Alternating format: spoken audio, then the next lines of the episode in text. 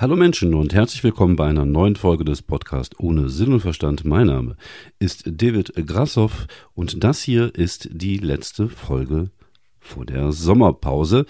Ich äh, werde mich ein bisschen erholen und dann werde ich mal äh, überlegen, wie es hier weitergeht, wie es generell weitergeht und dann gucken wir mal, wie es so wird. Ich wollte mich eigentlich auch nur verabschieden. Ich wollte keine mega lange Folge machen. Ich wollte ein, zwei Themen nochmal ansprechen, ein bisschen besprechen, was ich die letzte Woche so gemacht habe. Ich war ähm, auftrittsmäßig ähm, zweimal unterwegs letzte Woche.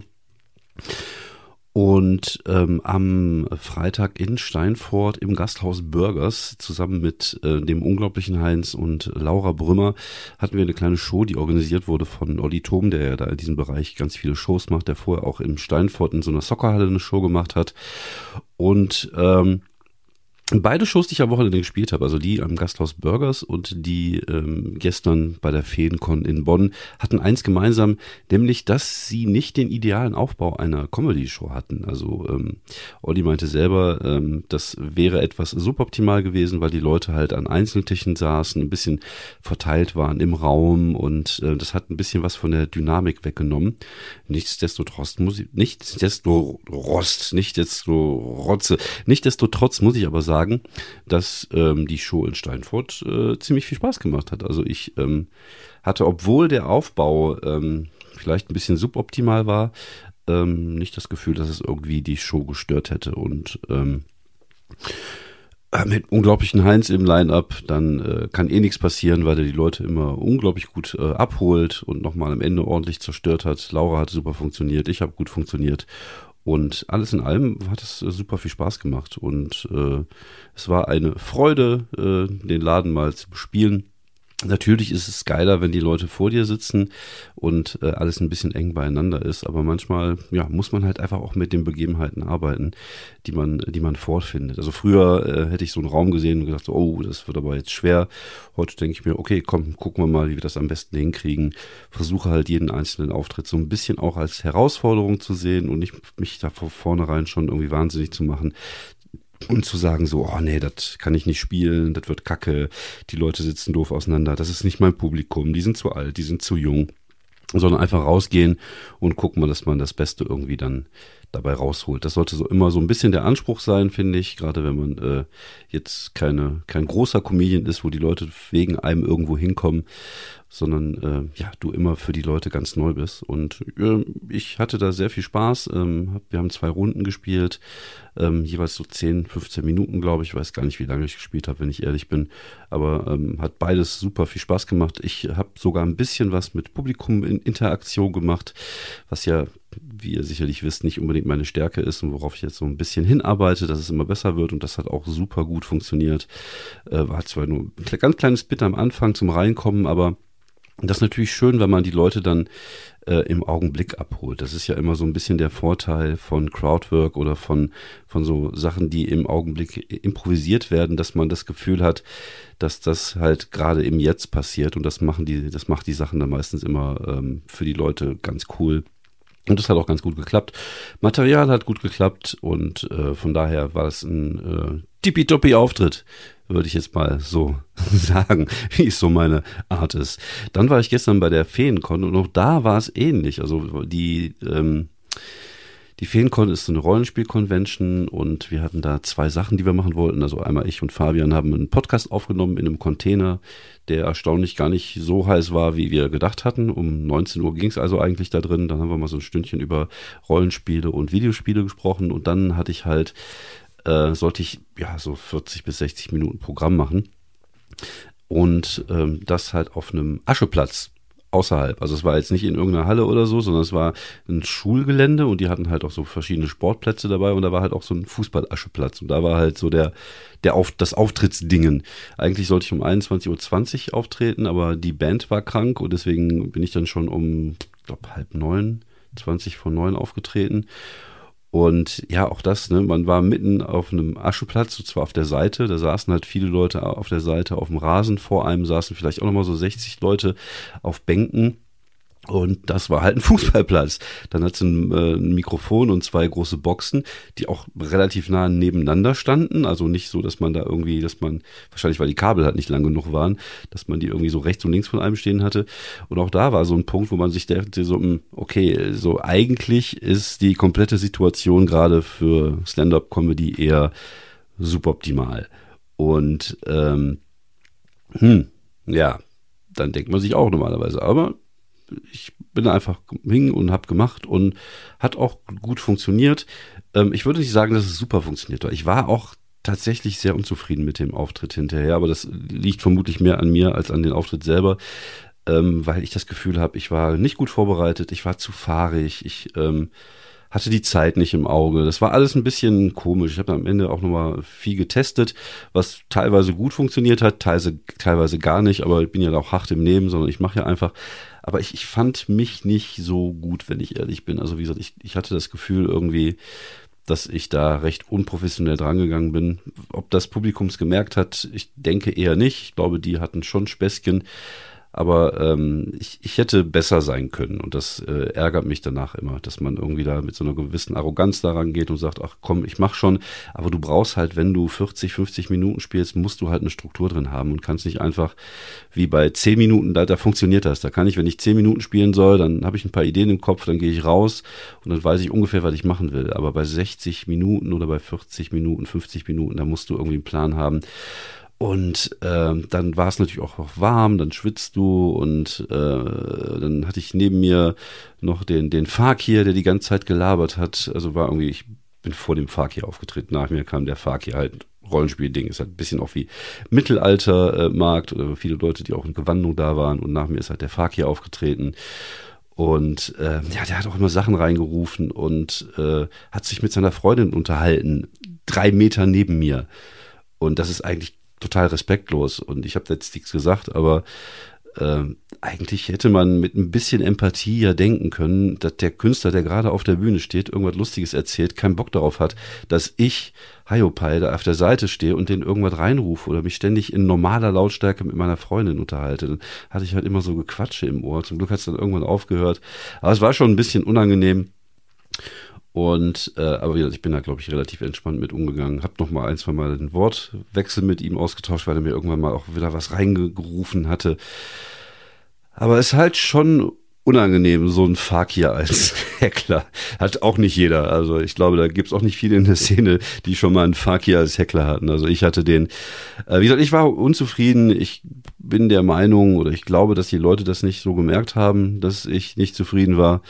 Aber ähm, naja, also das ist ja auch wieder so ein Lernprozess, dass man merkt, okay, man muss ähm, manchmal ja, einfach mal einen Tick mehr machen, einfach mal so sich einen Tick mehr vorbereiten. Was noch ein bisschen scheiße war, ich hatte, normalerweise habe ich immer mein, Stand-up-Material auf der auf dem Handy. Also habe ich so eine Liste mit Sachen, die ich spielen kann und irgendwie ist die Datei weg, beziehungsweise meine SD-Karte ist ist äh, Schrott und da kann ich gerade nicht drauf zugreifen und dann konnte ich auch nicht drauf zugreifen. Dann habe ich nicht so im Kopf gehabt, wie ich jetzt was machen soll. Also wie gesagt, das hätte man besser machen können und ähm, ich nehme es jetzt einfach als Lernprozess. Aber wie in Steinfurt auch, es ist schon so, auch wenn wenn die Gegebenheiten vielleicht nicht so cool sind, wie man sich das am Anfang denkt, so dann kann man es trotzdem machen und es kann trotzdem funktionieren und es hat ja alles in allem auch gut funktioniert. Ähm, ich will es jetzt nicht schlechter machen, als es war, aber ich war halt einfach dann danach unzufrieden, ob der Leistung, die ich da gebracht habe, das hätte besser, das hätte noch besser sein können, sagen wir es einfach mal so. Ähm, was ich noch so ein bisschen bequatschen wollte, bevor ich in die Pause gehe, ist, äh, ach genau, zum einen gebe ich jetzt direkt mal meinen Tipp äh, raus, schaut euch Umbrella Academy, die dritte Staffel an. Ist sehr schräg, äh, sehr schräge Superheldengeschichte mit Zeitreise und so ein Gedöns. Ist nicht jedermanns Sache, aber wenn euch die beiden, wenn euch die beiden ersten zwei Staffeln gut gefallen haben, dann schaut euch auf jeden Fall die dritte an. Ich habe in der ersten äh, Staffel, äh, in der ersten Folge schon einen Lachkick gekriegt. Einfach, gefällt mir einfach richtig, richtig gut. Ich mag das halt, gerade diese Weirdness, diese Strangeness, so ein bisschen Steampunk-Brasil-Feeling. Also ich bin da ein großer Fan von, gefällt mir sehr gut. Und äh, ja, bin mal gespannt, wie es jetzt weitergeht. So, The Boys hatte ich ja schon empfohlen, auch da äh, großartig. Die letzte Folge auch wieder sehr blutig. Der Bodycount geht immer weiter hoch. Äh, gefällt mir sehr gut. Ähm, aber darüber wollte ich eigentlich gar nicht gesprochen, ich, ich gesprochen sprechen, sondern ich wollte tatsächlich mal so ein bisschen über Edginess sprechen. Edginess ist das, was wir ähm, Comedians ähm, nennen, wenn äh, harte Themen irgendwie auf die auf der Bühne besprochen werden. Ob es jetzt Abortion ist, also ob es jetzt ähm, keine Ahnung Pädophilie, äh, Nazis, also alles, was irgendwie ein hartes Thema ist, äh, was halt so Leute wie Chappelle, Louis C.K., ähm, von mir aus auch ähm, Anthony Jeselnik, was, was so Leute halt ganz gut beherrschen. Also Edginess bedeutet so, ja, besonders cool sein zu wollen, weil man provoziert. Es gibt Leute, die können das ganz gut. Wie gesagt, die vorhin erwähnten Comedians, gibt auch andere Comedians noch aus den USA, die da äh, ja gut gut drin bewandert sind, die solche Sachen äh, ja gut verarbeiten können, so dass sie halt lustig sind und und äh, meistens ist da noch ein geiler Twist drin, wo, wo man irgendwie so am Anfang denkt, oh nee, darüber redet er jetzt nicht, aber der Twist ist halt dann so gut, dass äh, der oder diejenige welche dann gut dabei rauskommen. Ähm, das Problem ist halt, ähm, es probieren auch viele Leute, die einfach nicht können. Und ich will jetzt keine Namen nennen. Ich habe mir letztens ein, äh, angefangen, mal so ein Solo anzugucken von einem äh, Kollegen hier aus Deutschland. Ich kenne ihn auch nicht persönlich, aber ich will jetzt auch keinen dissen, sondern ich will einfach nur auf, auf das aufmerksam machen, was mir halt aufgefallen ist.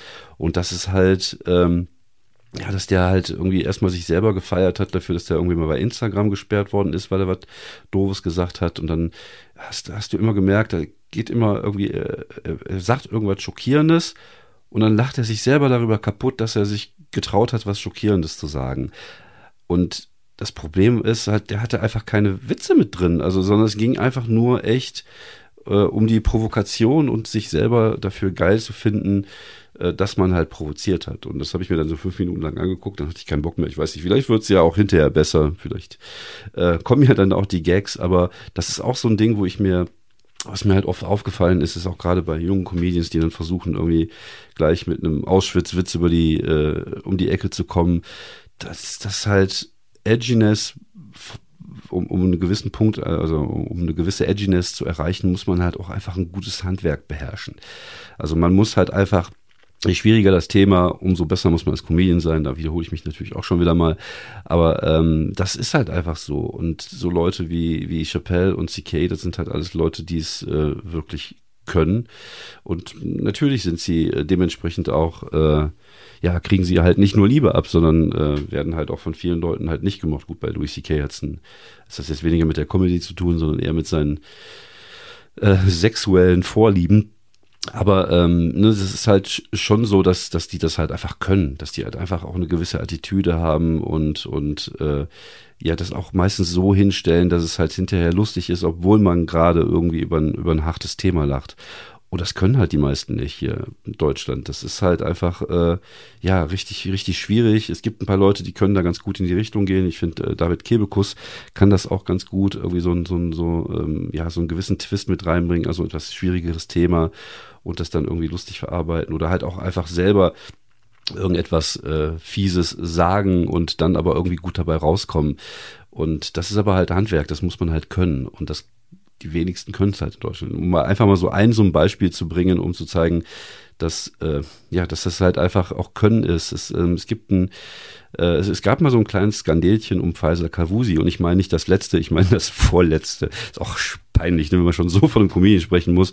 Äh, naja, egal. Auf jeden Fall, der hat ja irgendwann mal diesen Gag gemacht, dass er, ich glaube in der Comedy XXL Arena hat er den Gag gemacht, dass er im Kino mit Mozi Mabuse ist und da lief der Planet der Affen und dann hat ähm, Faisal in der Geschichte erzählt, ja, da habe ich Mozi gefragt, ob die wirklich alle so sprechen.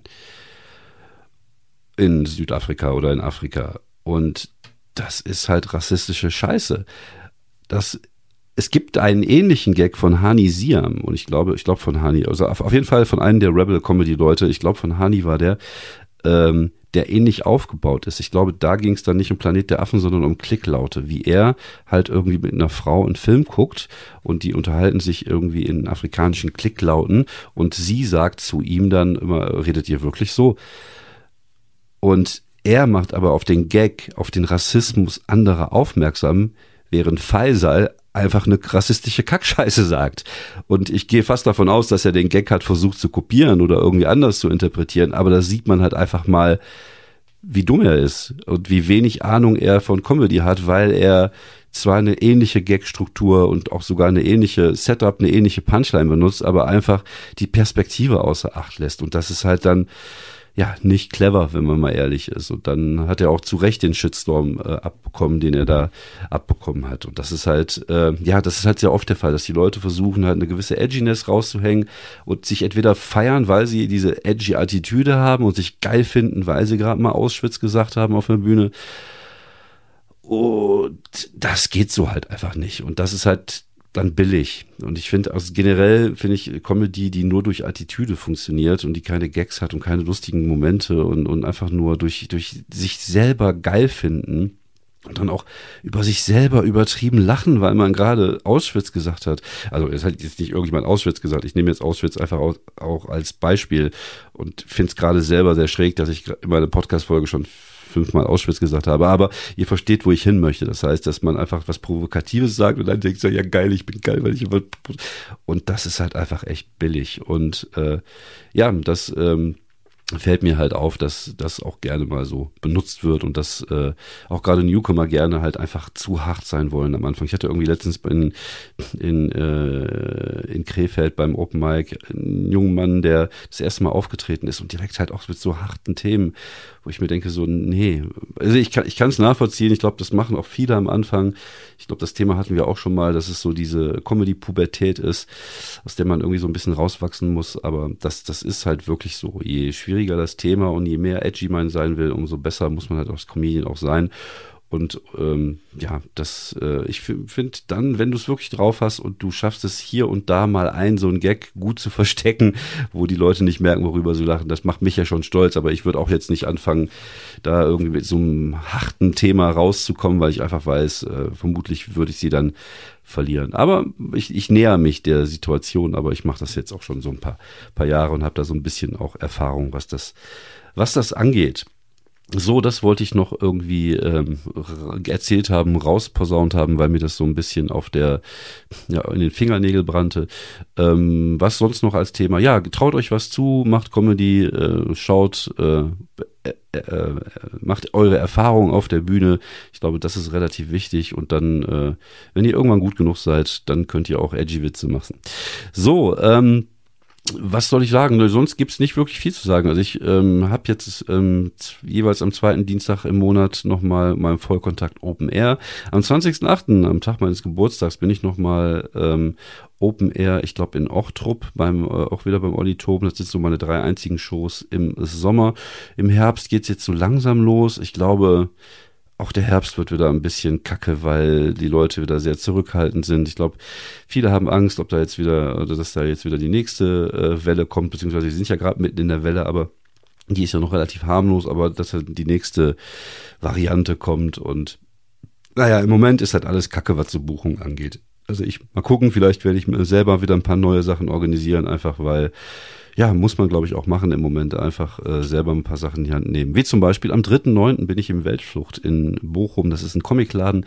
Da würde ich mich sehr freuen, wenn ihr vorbeikommt. Die Karte kostet 8 Euro. Das ist ungefähr ein Zwanzigstel von dem, was eine Rolling Stones oder Rammstein-Karte äh, kostet. Von daher kommt am 3.9. in Bochum in, in, ins Weltflucht, Weltflucht, in den Weltflucht-Comicladen vorbei. Ich werde, ich, ich werde jetzt auch schon wieder so ein bisschen fahrig, einfach weil es hier so unglaublich heiß ist in meinem kleinen Podcast-Studio. Mir läuft die das Wasser an Stellen runter, da ist noch niemals Wasser gewesen. An Stellen, in denen noch niemals Wasser gewesen ist. So, ich ähm, wollte euch noch das große Comedy-Geheimnis verraten und das habe ich mir dann fürs Ende der, der Folge irgendwie so aufgehoben, weil ich mir dachte, das äh, erhöht so ein bisschen der Spannungsbogen. Das große Geheimnis der Comedy ist einfach, seid lustig. Be fucking funny. So, das war's. Bleibt gesund, habt eine schöne Sommerpause und wir hören uns vielleicht im Herbst wieder. Bis dann. Ciao.